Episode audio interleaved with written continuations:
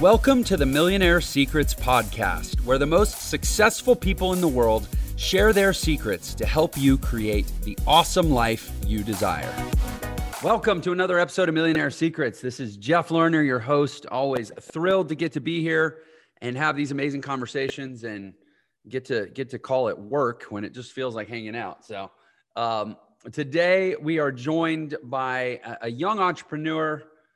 I'm 41. He's younger than me. Corrado Arangio is a real estate broker. He's an entrepreneur um, in a, a pretty big social media content creator based out of Toronto and actually has a pretty incredible parallel story to me.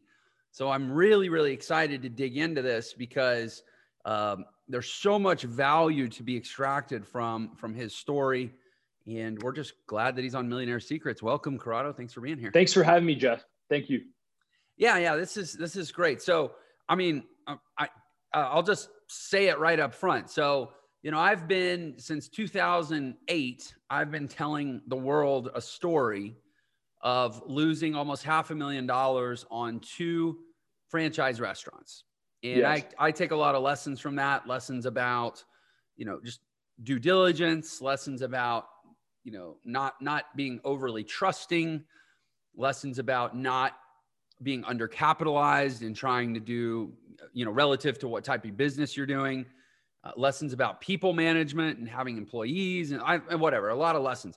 And uh, it sounds like you have a strikingly similar experience, right down all the way to the type of of food that you were selling in your business. So, so can you share that that uh, little bit of your life with us? Yeah. So I was 18 years old, um, and I decided to I wanted to start my own business. So prior to that, my you know, dream was as a little boy is to play professional soccer. Um, I actually made it in, in Europe. I made it in Italy. I got homesick, um, wanted to come back to Toronto and start my own business. I ran a promotion company, a nightclub promotion company. Um, along with that, my parents would always say, you know, Toronto nightclub business is dangerous. You got to do something else and eventually get out of it. So I took some of their advice and I'm like, you know what? I'm going to get into this pita franchise. So it was called Extreme Pita. and uh, yeah, I, I started the whole process at the age of 18 years old. Um, we opened up the, the location and yeah, I pretty much lost $300,000. Um, was the best lesson that ever happened to me. Uh, you know, I basically, I, I, the thing about it was I would have never learned what I learned going through that experience in school, right?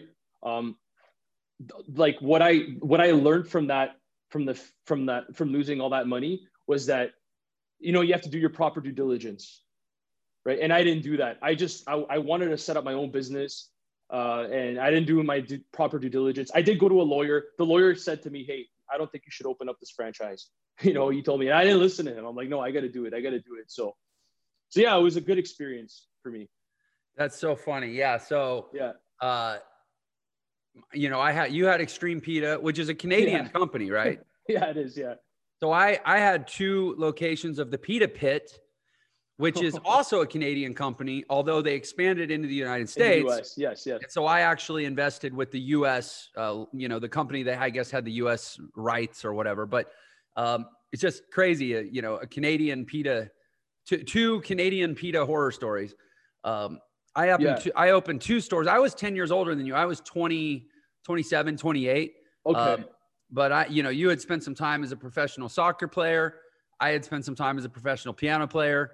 We both decided we want to go into business.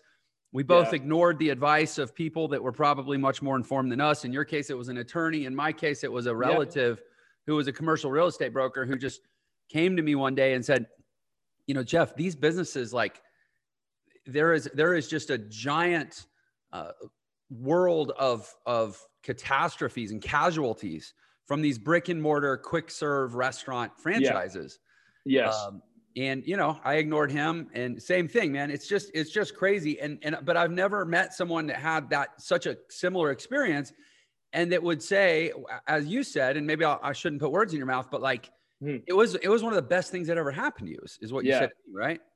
Exactly. Exactly. Yeah. Like I learned so much from that business that I was able to make my money back a year later. Right. And there's a lot of things that I learned, like, you know, how to do proper accounting and how to actually. So the way I made my money was in the entertainment business right after. So I took it a lot more serious. Um, I had like one party a year that that would do over 5,000 people. Um, and yeah, that I was able to now treat the entertainment, like the promotion business as an actual business. And yeah, and I, I made the money back that I lost, but I did work extremely hard and, and, uh, you know, that's, that's what helped me. Well, I, like so. to think my audience uh, is not, you know, there's a, there's a certain category of person out there that sees the, sees the you know the magazines and reads the articles mm-hmm. about mm-hmm. the silicon valley billionaires and they think oh entrepreneurship has this you know sort of unrealistic ratio of of reward to effort right like whatsapp yes had 16 employees and they sold for or they had 60 employees and sold for 16 billion dollars you know whatever like th- those things yeah. they're out there but that's not it I, I think my audience is sophisticated enough to know that it is really really hard work but it's interesting, you know, for me, I went from the franchise into digital marketing. For you, you mm-hmm. went from the franchise into the entertainment business. But I really do yeah. see some parallels. You know, if you're if you look at the brick and mortar, really brick and mortar business in general, but specifically restaurants and quick serve restaurants, you have um, yes a lot of fundamental challenges. First of all, it's you have a really high capital investment to get it in place, to get it set up mm-hmm. you have essentially no no intrinsic value in the asset itself. You no, know, I'm you sure don't. you experience this too. When you when you get upside down and you can't pay your bills, used restaurant equipment sells for pennies on the dollar. Yes. Um, there's no value. I mean, food goes bad in a week. You can't liquidate your food supply. Yeah. The people, there's no, you haven't built the kind of relationships that have really high quality value that could translate over to another business, maybe with a manager or something. Yeah. Um, yeah. So you kind of have all this investment and very little security. But then on the entertainment business, you know, that's a that's a mar- that's a high margin business with a low fixed cost. Right. I mean, yes. I don't want to speak for you, but right. So you rolled yeah. into something where you could make right. a lot more money and put a lot less at risk. Exactly. Like the franchise, I had to buy everything from, you know, their, their summit was the company at the buy and Gordon Food Services and directly from Pepsi when I was able to go to the supermarket and buy it at a, at a lower price point. Yeah. Right. So I guess they make money on every single angle. Um, the what they actually did was head office because I had a, a high school across the street. Right. So head office set up a pita day directly with the school where I was getting majority of my business from the students. So they set up a pita day every Tuesday and the students thought that I ran it for the for for Extreme Pita. Meanwhile, it was head office making pitas and sending them to the school, and the school was selling them to the students. So a student actually told me this was happening, and I'm like, you know what? No wonder I'm losing all this money because you know the franchise is just just wanted to basically screw over all the franchisees, hmm. you know, and and yeah, it was it was extremely tough for me, um, but you know, it's uh, paid off. I'm curious, you know, I this happened to me. My, my, actually, I guess I technically defaulted on my banknotes in January of 2009, but really yeah. the second half of 2008 is when the wheels were coming off the wagon for me. And I have this might be the first time I've ever publicly just said it was the pita pit. Like I've always yeah. been very, very guarded about yeah. about the particulars of that experience because mm-hmm. frankly, just got I'm like, I don't want to get sued, but I'm you clearly have a lot more comfort just going. I mean, and now I'm right there with you. I'm kind of following your lead. Yeah. Like, listen, man, it's I, I just want under the bridge. Like, what are they going to do? Yeah, exactly. I want people to know. Yeah. Um, so you know, hopefully, it can help some a person. You know, and that, that would really make me feel good because at the time, you know, it was a struggle.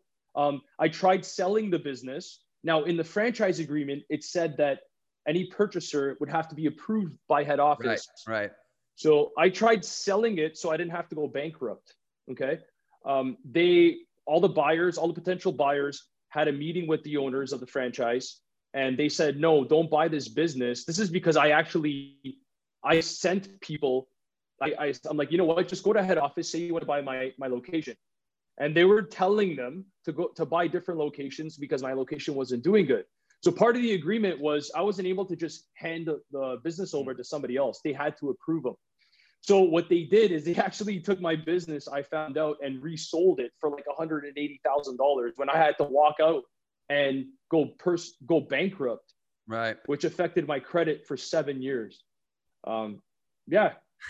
Man, but, it's it's yeah. crazy all the all the parrot like I literally I lived everything you're describing. I it's just yeah. it's crazy to me um how much yeah, I mean again, how valuable it is but uh, you, you, know i think people need to be really really careful and i you know when we publish this episode mm-hmm. I, i'm going to tell the team like make sure that somehow in the title of the episode is something about like a cautionary tale about franchising um, exactly you know, whatever yeah. else we decide to, to whatever other angle we take because i think this is something that is so important franchising is and, and I don't want to paint all franchisers with the same brush, right? Yeah, that exactly. Would, that would be yeah. irresponsible. But generally yeah. speaking, yeah. franchising is put out to the market as a kind of a, a, better than average way to start a business because you have pre pre vetted processes, you have an established brand, you have yes.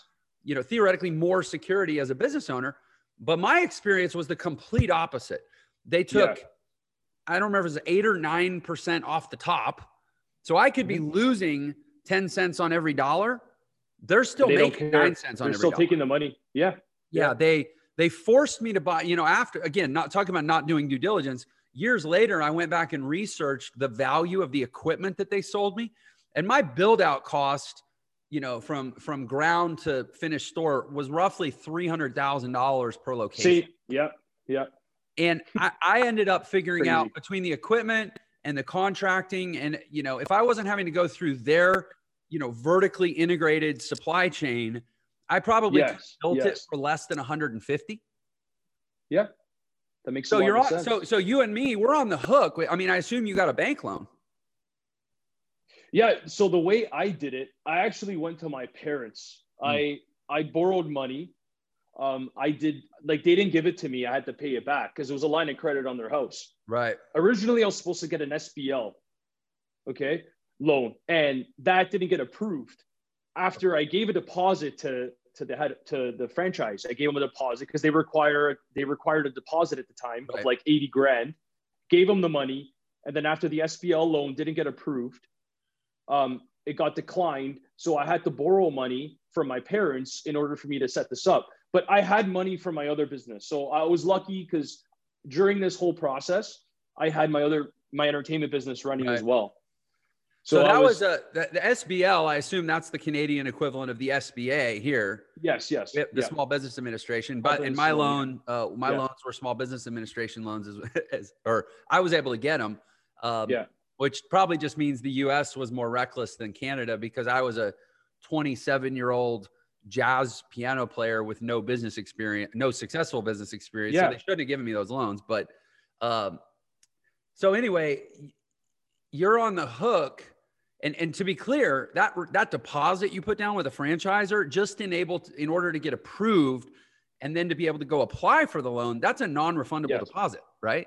Exactly. Exactly. Yeah, yeah mine was. So I was on the hook, and I, my my father's like, no, no, no, you got to do it. You already gave the deposit. Yeah. That's kind of how they get you too? Oh yeah, my, mine was 40 grand for the first store and 30 grand for the second store. Yeah. And then I had a I had the rights to open eight more stores and they were going to be $20,000 deposits a piece as they unfolded. Yeah. And yeah, I, there was nothing I could do to get them back. That was literally just to get permission to go try to do it. Exactly. Exactly. Yeah. Man, I, I think um, we're in the wrong business, man. We should we should be, we should be franchisers. Clearly, that's where all the money is. Yeah. Yeah. Well, I think I think I would have done okay if I didn't have a franchise and I would have called in like Corrado yeah. Pitas or something like. Totally, totally, yeah. yeah I would have been. Think about it. I mean, my, in fact, I can give some basic numbers. If I had been able to build the store, let's assume I could have gotten half the size of a bank loan, because I mean they mm-hmm. mark up everything. They mark up exactly. the the contractors, they mark the up drinks. the electricians, they mark up the, yeah, the restaurant everything. equipment, they mark up the. I mean, I remember paying something like $20,000 for like menu boards. Yeah. like crap that you could have printed for like maybe two grand. Yep. And they mark up everything. So let's assume we could have done it ourselves with half the money in terms of the debt. Mm-hmm. Well, I know that when I went under, my break even, the, the number of pitas that I had, or the, the, the dollar amount of, of sales that I had to make between the two stores was about 40 grand a month. Okay. And I was doing a little over 40 before the recession hit. And then the recession hit and we dropped down to like under 30. Yeah. Yeah. And I, so I was just toast. But if I had only had to borrow half the money, I still would have had the same labor cost. I probably would have had a break even closer to between 25 and 30. Yeah. I probably could have survived the recession. But yeah. because the franchisor made it so expensive just to get started, they actually made it impossible to succeed in anything but a booming economy. Yeah. It, you know, and you got to wonder. I mean, maybe you've done some more research on this than me, but how much is that breakage considered part of the business model where they're going to have somebody put down a fee, then they're going to have somebody put pay in all the markups on all the the build out, then they're going to have somebody generate royalties, and they know full well that that person might go out of business, and then they're just going to retake the business, keep all the money they made along the way, and flip it to the next sucker, and maybe tell them they're getting they're you're getting a deal because we're selling it to you for half of what the last guy paid. Yeah, but they've it's, already made their money. All, now they're going to make it again. It's all a scam. It really is, and you know, it's sad because one of the reasons why it bothered me a lot was not the fact that I lost $300,000 is that there was other people that had other franchises, other extreme pitas that wanted to buy mine. And, you know, I, and I was asking them, I'm like, Hey, like, you know, like you guys, they, these guys just came from India. Okay. They're new immigrants. They came from India. They wanted to basically buy themselves um, a job. Like, you know what I mean? So this is what they did. They opened up this franchise he told me that they got a loan from the from the owners of the franchise.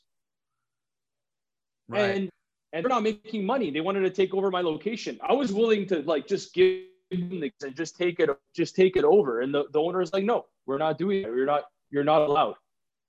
Right. Yeah. So they wanted to take over my business and then resell it for you know they had these guys that would that would come in to say you know what let's make your business better and we're going to try to sell it they just get all your information and then they do it themselves. So, right. So yeah, well, I mean, yeah, so if you guys are watching and you're interested in uh, opening up a franchise, just be careful. Get a good lawyer to review everything, um, and do your proper due diligence. You know, before you get into a franchise. Yeah, and, and amen. I, that that's my. You know, I've been preaching yeah. that now for over a decade. And the other thing I'll say is, I mean, you had an extreme pita. I had a pita pit there are very few franchises that have a big enough name that the name and the concept itself gives you any sort of assurance of success. Yes. Yeah. If it's a McDonald's, yeah, that counts for something. Maybe yeah. a, probably a Wendy's. Like like there's yeah. McDonald's, there's Taco Bell, there's a there's Subway, King, Subway. Yeah. But as soon as you get below that tier, the fact mm-hmm. that it's a franchise and they're charging you a person, you know, of, of the royalties, I was, I think it was a 9% royalty. And it was like, yeah, 6% was an operating royalty, 2% was a national advertising royalty, and 1% was a yeah. local advertising royalty. So they were supposed to take 3% and invest it back into advertising, two thirds at a national level and one third at a local level to help me grow my brand locally. I never saw any of that. I, I mean, I've never seen Pita Pit run a TV commercial. I never saw yeah. him run a run a newspaper ad. I never heard him on the radio, and I certainly know they didn't do squat in my local area. Yeah. And the idea that I bought into something that had any pre-existing equity in the market, you know, you could walk down a street and ask 20 people if they've heard of a pita pit or an extreme pita for that matter. Know, maybe five would go. Maybe five out of 20. Yeah. I think exactly. I've seen that around. Oh, have you ever eaten there? No. I mean, what the hell did we pay for? Yeah. Yeah. like I said, it's it, it's basically uh, it's a scam. It's a scam, I think, right? So, and that's why I wanted to share the story, you know, just to help people before they get into it. And yeah. it actually it's one of my best performing videos on my YouTube channel that I that I posted. Really? So, oh, I yeah. it sounds like I need to make a similar video. That that's yeah, you should. Yeah, you should. Yeah, and yeah. here's the thing: it's like it's like a public service announcement. Like where it actually helps people to it gives them a perspective, you know, because mm-hmm. people go to these franchise trade shows or they go to business brokers, they go to these these environments that have a strongly vested interest in selling them on the idea of franchising. And, yes. and if I what I remember too, and tell me if you experience this is when you get when they give you that uniform uh, franchise offering circular, that, that's what they call it in the US. It's the UFOC yeah. document. Yeah. You're prohibited in that document from disclosing financial information, specific financial information about your business to anyone else.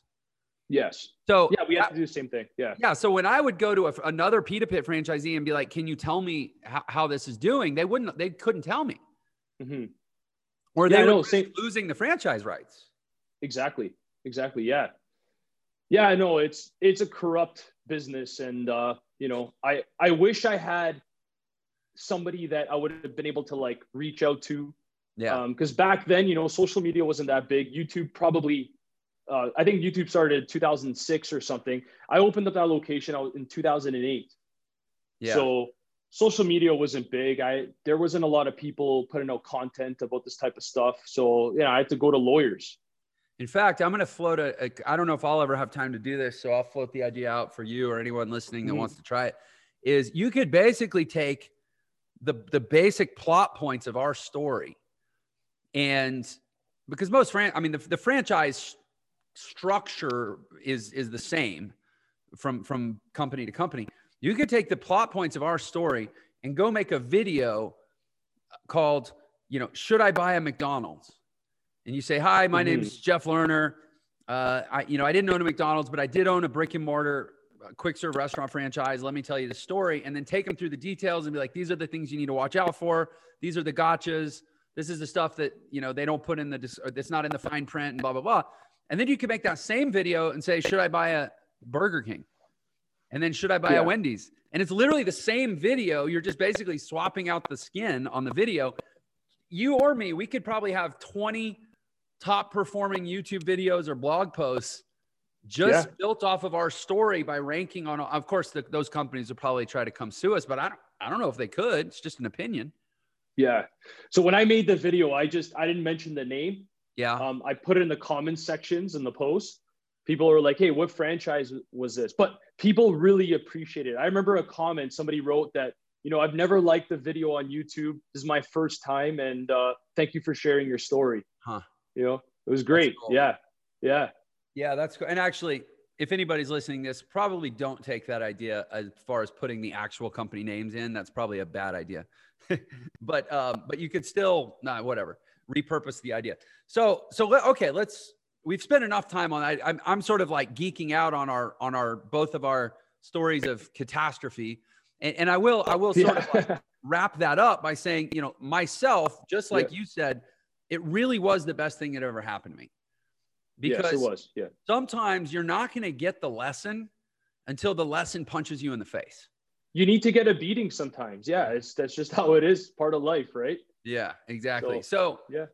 Okay, so let's fast forward then. Now, uh, you mm-hmm. go, you're in the entertainment business. You're able to grow that business. You get a lot more, um, you know, effective, let's say, and and and mature as a business operator. You're able to pay yeah. off the debt. Congratulations on that, by the way. Um, but obviously, you. you've gone from there into a lot of other things. I know you've done over a 100 real estate deals. Um, mm-hmm. maybe, maybe talk a little bit more about kind of where that journey has led you since then? Yeah, so um, it all started, I guess, from the from the whole soccer meeting meeting people from that and playing with different teams. Mm-hmm. Um, by playing in Italy, I got to you know meet a lot of people here in Toronto because they're like, oh, this guy made it in in Europe. Um, it was a big deal because in Canada, not a lot of people play soccer. They play hockey, mm-hmm. um, basketball, and so soccer is not really a big sport. The, the fields are all frozen all the time. Exactly because of the weather. yeah. So um, from that, I guess the whole marketing thing with the nightclub events, um, I was able to basically bring a lot of people to these nightclubs that were were not that popular. So I focused on that, and I wanted people to have a really good time. And I never used to. So right after the whole extreme pita thing, I wouldn't drink any alcohol. I wouldn't party. I treated it like a business. I would stand outside the nightclub to make sure that I got every single person in. Yeah. And anybody that was on my guest list, I made sure that I took care of them. If it was their birthday, you know, they they a lot of them at that time would turn 19 because here the legal age is 19 to drink alcohol. Mm-hmm. Um, I'd make sure that they'd all got in. If they had a group, like I used to even book buses for them, like bus loads of people would come to my our events, and I used to make sure that they had no problems at the front with the security, and you know they would tell their friends, "This is the guy you got to go through. You got to go through him." Yeah. Um, so I, I was able to run like maybe three to five events a week. So and how does the sorry, sorry, I didn't mean to interrupt. Yeah. I'm, I'm, interested no, in the business, but keep going. Yeah. And then as I was doing that, um, I was noticing that a lot of a lot of the club owners were selling the clubs, um, or the landlords would would sell the, the venues, and because builders were buying them, and I saw like from having like 30 nightclubs in a small vicinity, the entertainment district we called it, which was at Richmond and Peter. In one year, I'd say about 15 shut down. Huh. In one year, we used to have people from all around the world come to Toronto just to party because it was an it was awesome at that time. You used to go club hopping from club to club. And I'm like, I gotta, I see this business is dying down here. Unless I move to the US, unless I move to like Vegas or something, I get it. I got to get into something else. Mm-hmm. And I built a massive database.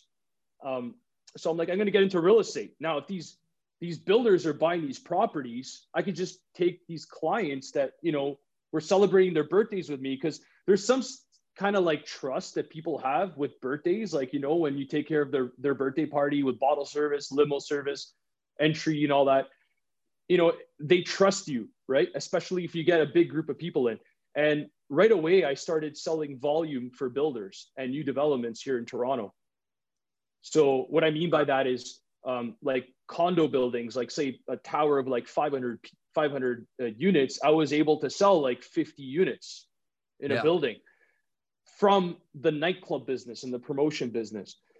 So, so yeah. So sorry, can I, I want to back up to the nightclub business because I've always yeah. been interested in this business. You know, when I was a professional musician, yeah. Every now and then I would get hired to play in, you know, like a electronic music band. I'd be on keyboards or something. Mm-hmm. We'd be in these clubs. I'd I kind of got a taste of that uh, that world. And I will say the the the economic transition scenario you described is exactly what I observed in Houston because I think they they tend to put these nightclubs in basically like the early stage of gentrification mm-hmm. of of industrial or commercial areas. So you've got an area that's historically been warehouses, you know, has spaces that are big enough to host these parties.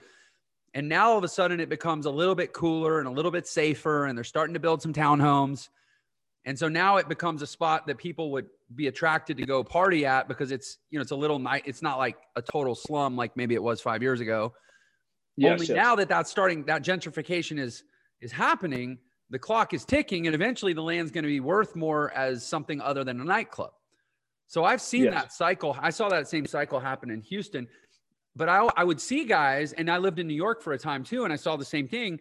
And I, in fact, in fact, when I lived in New York, there were people I knew, and they were all like, they all, they were all Russians too. It was like somehow the Russians had it on lockdown in New York, and they would, they would bus people in from New Jersey Yes. To these uh, and cross the river to these New York nightclubs, uh, you know, these fancy Manhattan nightclubs.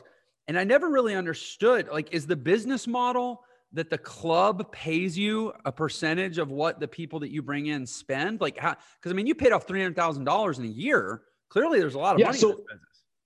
It, it's a simple business. Um, the club business was every person you brought, they would pay you anywhere from two bucks a head to twenty dollars a head. It really depended which venue and um, you know the deal that you have with with the uh, with with the owner of the of the club, right? So Scooter Braun actually, uh, Justin Bieber's uh, manager, right. actually had similar uh, story as mine with the whole promoting thing. Um, but yeah, they would pay us basically on per person. Some clubs would give me the door, uh, so I was in charge of booking the DJ, um, having all the staff and all that stuff. And they would say, okay, you take the door, whatever you make after you pay your expenses is, is basically yours. Right. Uh, but to get that and to get that trust from the club owners took uh, many years to build because they don't just give the door to just a random person. Yeah. You know, yeah. Unless they're paying a big fee for the venue. Right. Right.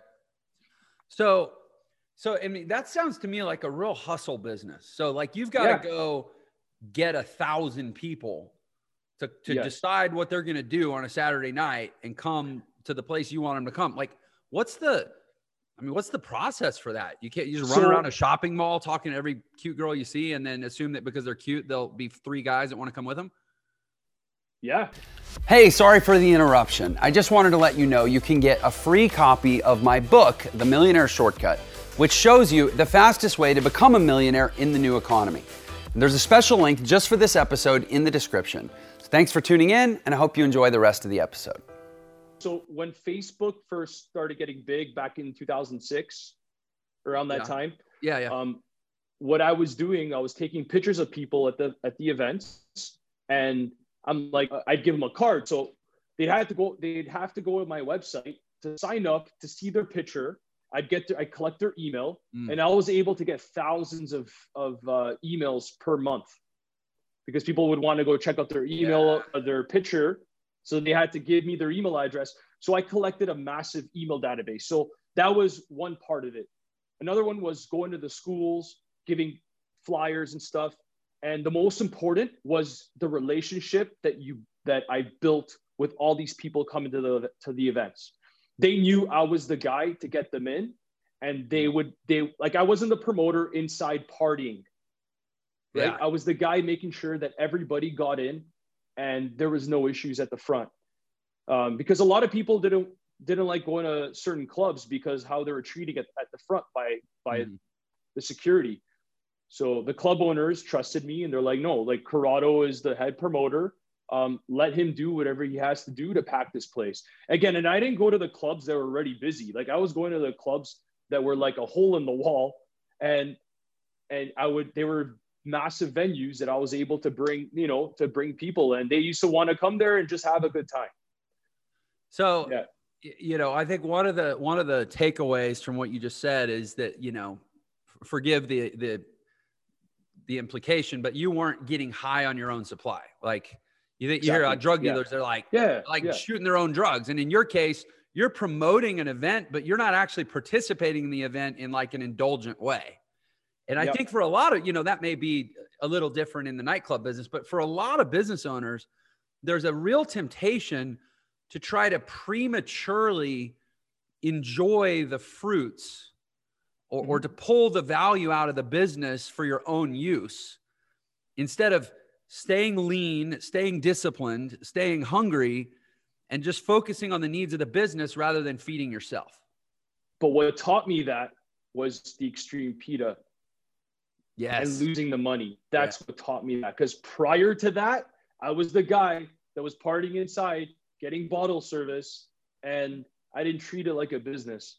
So that's how I was able to create that monster and have thousands of people come to these events on a weekend, every every weekend. So I worked at the biggest venues, and again, the sky is the limit when you're getting paid for every person. You could, right. you know, the club owners like bring up however many people you want to bring. Right. So I was able to bring thousands, which I was lucky. And you know, I don't even remember a weekend that I didn't work growing up. Like every weekend. That was for me, that was my job. Like I didn't miss a weekend. Huh. So so how and then from there uh, you started moving into real estate because you still had the mm-hmm. list, you still had the relationships.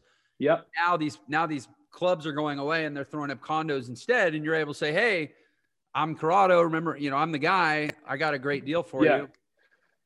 That was a that was a tough so getting into the real estate business was tough for me. In the beginning, I wanted to give up because um, it was just it's actually there was more politics in that than the club business and you know i remember uh, my first brokerage that i went to the guy the guy's like yeah i'm going to give you leads. I'm going to help you. Didn't do anything. I had to go to another guy. He said the same thing. Didn't do anything. So i'm like you know what? I have to try and do this myself. I can't rely on anybody.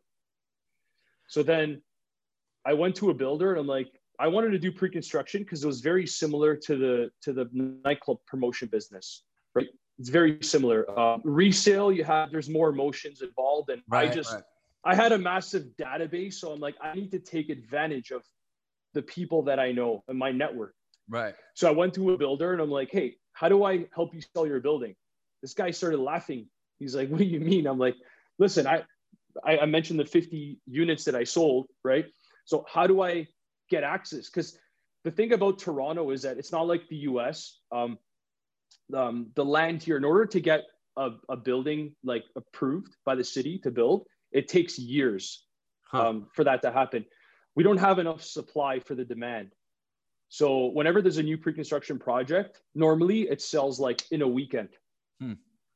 So by us getting the access is it's really hard. Like the builders don't give access to everybody. So um, he's like, hey, you need to bring me like 50 people, 50 deals. Get me 50 right. deals, and I'll get. And he was just throwing a number, and I did it. Like I literally sold him 50 units. So after that, it went from that guy knowing that, like that builder telling other people, and then that's that's how I got into the pre-construction. Um, yeah, and and, and that makes sense. I mean, pre-construction it gives you enough supply that you can take advantage of the size of your list. That You're having a list of fifty thousand people is only so yeah. useful if you only have one property to sell. Exactly. Yeah. Yeah. so, so let me ask you a question. I'm curious if real estate in Canada is uh, residential real estate, at least, is mm-hmm. is similar to how it is in the United States. I had a guy on uh, named Rob Lord, who's actually my one of my best. Well, he's probably my my very best friend in the world that I went to high mm-hmm. school mm-hmm. with. I had him on the show. He's a he's a residential real estate uh, team lead in Dallas, who's got one of the fastest growing r- real estate teams in the country. Mm-hmm. And he was kind of telling me like his strategy for attracting agents is basically to expose the the BS on the residential real estate industry and, and the typical broker uh, broker agent model where they get they get people in supposedly they supply them with leads but really they're just having these agents like churn and burn through you know 100 150 calls a day.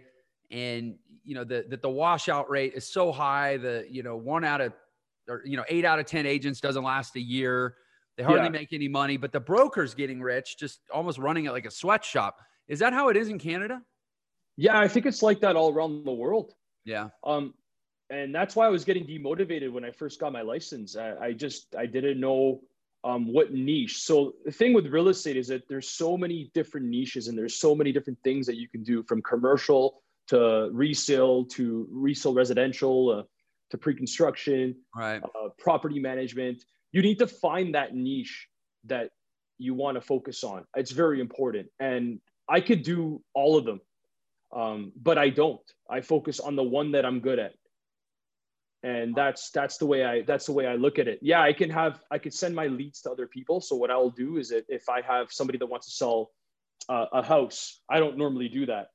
I'll I'll send a lead to somebody else, but I can also put it on my marketing, like from my social media and all that. Like I'll back it up, but that's not what I'm good at, and I know I'm not a good resale guy. I'm right now in my life because of my age. I am a pre-construction guy, and that's what I mastered. Uh, and uh, you know, it's I enjoy doing it, and it's not just about the money for me, right? It's um, I, I want to enjoy what I do because I think when you're good at something, the money will just come. Mm-hmm. So what what um you mentioned your social media you know you've got uh, over 120,000 Instagram yeah. followers uh, at least from what I saw when I looked you up which was maybe a month ago, so maybe it's more now. Um, what what is your kind of main utility of social media in in your overall business? Is it to brand yourself? Is it to help move pro- properties? Is it to build an information authority based uh, business? Like, what's what's the angle on social media? Well, with me, it's like with the buildings and all the projects that I sell, and you know all the new pre-construction. I need to be like a, you know like a radio station, like a you know, um, I need to have presence on social media in order to sell my projects that I work yeah. on. So I also have like a digital party thing that I do on Thursdays, every Thursday. So I go live with a DJ. I do a bunch of giveaways. Um, and the reason why I do this is because so, a lot of people are at home right now. We're on lockdown, and people want to, you know, ex- have they want to go out, right? So I'm giving that experience, bringing that experience to them at the comfort of their their home. Um, having channels to promote whatever it is you sell and whatever you do is very important and that's that was my thing i wanted to build that channel um, from instagram to youtube uh, you know like uh, those are the two platforms that I, you know I, I've tried to to build. I'm looking, right? and the reason I'm looking down is because I'm looking at your Instagram yeah. right now. Yeah. Um, yeah, I mean, this is really interesting, and and and I'm I'm seeing a pretty cool illustration here of how to creatively use social media in a way that differentiates or is non-conventional for your industry. Like I, you know, I've had a number of real estate guys on and and typically if I'm having somebody on the show, that means they're really successful. So never mm-hmm. mind the people that are less successful. But I mean, typically you look at a quote real estate guy's Instagram and they all kind of look the same. Yeah. Like, here's a tour of a property. Here's yes. a deal I just sold. Here's three tips you need to know on, you know, what to look for with an inspection or like it's it's mm-hmm. but yours you've got i mean i'm just scrolling you got tonight the best online dj party in the world yep then you have merry christmas join us for digital party then you have a deal on uh, a cannabis deal backed by jay-z yes i don't know your involvement there but you know and now you've got you've got some giveaways you're giving away playstations yep uh what else have you got yeah, I so mean, I talk I talk a lot about stocks as well because yeah, Tesla. I, I see, but bullish yeah. or bearish on Tesla. Yeah, so that's that's cool. Go ahead, please tell me more about the strategy. The strategy is that people don't want to be sold. Like you know, in real estate, like if they see that you're trying too hard, and this is a thing that I see a lot of real real estate agents do, when they see that you're when people see you trying too hard, they they kind of get rather go to somebody else and with me, it's like my social media presence. It's about whatever I enjoy, whatever I like doing, you know. And if I promote a project on it, I have a better chance of getting leads that way. It's worked for me. So it's not about just buy, buy, buy, buy, because people get tired of that. They're like, they're gonna go through your feed. They're gonna be, this guy's just trying to sell him, trying, he's trying to sell me stuff all the time, you know. Right. so this is a way to bring more people to uh, my account. Um, again, the stuff that I'm talking about it's stuff that I know, mm-hmm. and I'm fusing all of this and getting growing my my social channels. Yeah, I was, you know, at the end of the interview, I was going to ask you how people should connect with you, and I'm assuming your Instagram is is one of those channels. But I'm just going to preempt that. I'm going to jump ahead and say, guys, go follow Corrado, C O R R A D O, and we'll put that link in the description because this is a this is one of the most unique social profiles I've ever seen relative to the underlying business. Um, Thank you. Yeah, no, I mean, it's great. I, I, totally take your point. I'm curious. So I noticed a fair amount of giveaways. I mean, you've got a hundred and, uh, like I said, over a hundred thousand Instagram followers. Yep.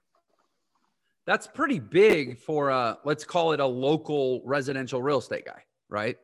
Um, yes. and, and clearly, I mean, you used to play professional soccer and you've done a lot in the nightclub business, but that was pre Instagram, right? Yep. Yep. So how have you grown a, a an Instagram presence this big from within your specific industry? Um, you have to go big and do different things. So it can't just be about like like I can't I can't just make videos about real estate. Right. I have to make videos about other things that I like. And um, again, my thing is always to give value to people, and that's that's always been like any piece of content that I put out is always about giving value to people. So from the digital party, I want people to have a good time right now. I want them to have a good time. I want them to be happy. And it's funny, when I did my second digital party, I had a guy that called me. He's like, Corrado, I really appreciate what you're doing. It actually put a smile on my face. You know, I've been at home for a while. I'm not going out. And he's like, I want to meet up with you. So this guy comes and we meet up. He comes to my office in a Lamborghini and he buys a condo from me. yeah. Yeah. you know, um, I didn't know that was going to happen, uh, you know, but but any piece of content that I put out about stocks, I was telling people to buy Tesla. Was selling at 380 $400 a share. And if, you know, I, I personally went all in at that price point. Yeah. And was able look at Tesla today. Today it closed at around 850, I think. Yeah. Yeah, around 850. Yeah, per share. Um, so yeah, like any piece of content, uh, when I first started putting all this content on on Instagram and YouTube, like I have to give value to people, and that's how your channel is going to grow, right? Yeah. So how much of that? I mean, you obviously you said this one guy converted into a local deal. Do you feel like your channel is has reached outside of Toronto, or is it is it largely local still? Out of Toronto, uh, my YouTube presence, I have a lot of people from the US to okay. watch my stuff. Actually, I was talking to somebody from Google, and he said to me that a lot of people that watch my stuff are coming from like Meet Kevin and Graham Stephan's uh, yeah, channel. So he was able to check this all out because they have a different way of seeing the analytics and all that stuff. Um, yeah, and he's like, just keep doing what you're doing because your channel is growing pretty fast. Is that somebody yeah. that you were able to get in touch with just through regular Google support?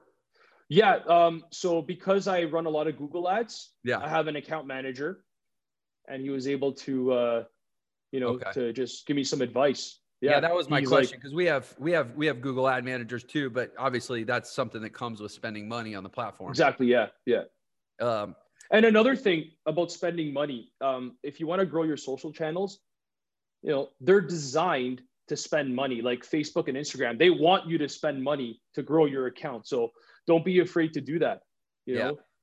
And I spent a lot of money. Giveaways are is a good way to to build uh, you know a social presence. Yeah, I was going to ask you about that strategy. Um, could you, could, frankly, I mean, this is selfish. I've considered it, and I'm like, do I really want freebie seekers on my profile? Mm-hmm. Personally, I would never want to be given something that I won because yeah, I just it just feels I don't know weird to me, bad energy. Like I'd rather earn what I get. But yep. uh, maybe there's other maybe that maybe that is a good audience to attract. What's your take? so yeah the reason why i do it is because the digital party episode needs some sort of engagement and right. we, we're on for like two hours. So when we're doing giveaways people love it. It's engaging. They're like oh i want you know we even do email transfers.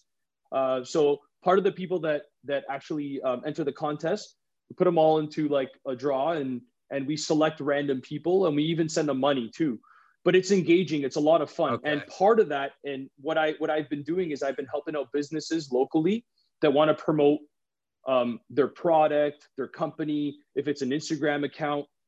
And what we do is we'll you know we'll we'll you could sponsor the show. We don't want any money from it. All the money goes into prizes. So we're like buy us an xbox and we'll give it away. Buy us a playstation and we'll give it away to people. So they're helping out their business that way we're growing the the platform.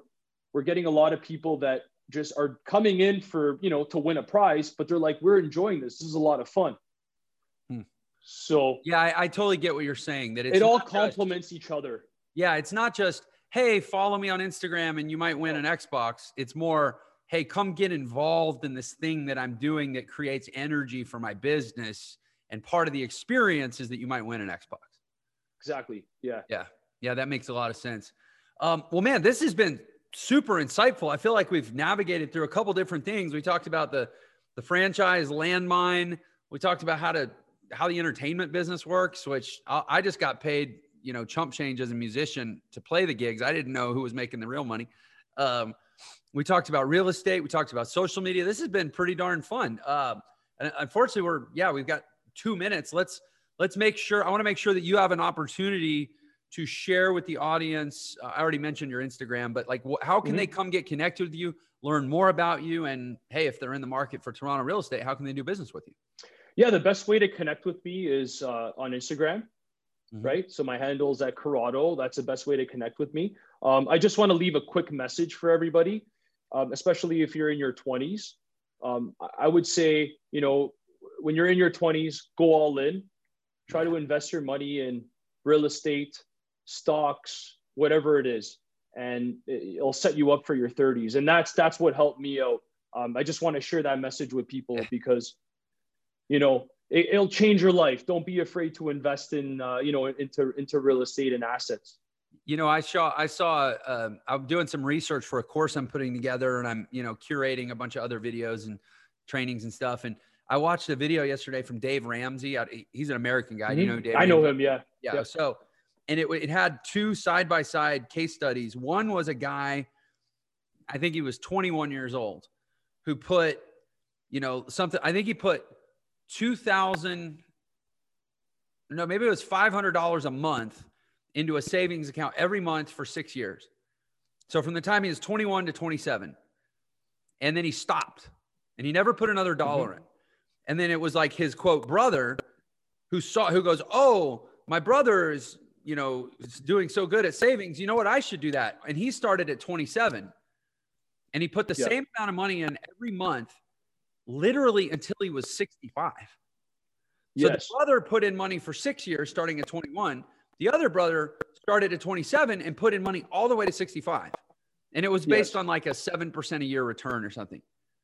I think I think I know the story. yeah, and who like, and the, um, the 21 like a Vanguard S and P 500. Yeah, yeah. The guy that started yeah. at 21 and only saved for six years mm-hmm. had more money than the other guy who saved for 38 years because Love simply it. because he started six years earlier. Yep. Thanks for sharing that story. And I wanted to say a story like that. Tony Robbins had a story like that yeah. as well. It's true. It's, it's, it's great. And I yeah. wish I knew this. I, I wish I knew about the stock stuff when I was younger. I did more real estate. That's how I made a lot of my money. Um, but uh, but yeah, you know, just investing your money is is very important. Um, you know, it'll change your life. Small, even small amounts. Like a lot of young people yeah. think, oh, I don't make enough money to meaningfully invest.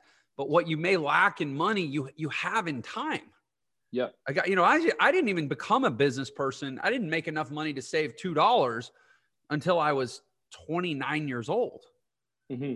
So I've been playing catch up ever since. Whereas if you know some 18 year old literally start by putting away a hundred dollars a month, yes, you'll be retired. Hey, you know what? It's it's never too late. So even if you're in your 30s or 40s or 50s or 60s, it's never too late.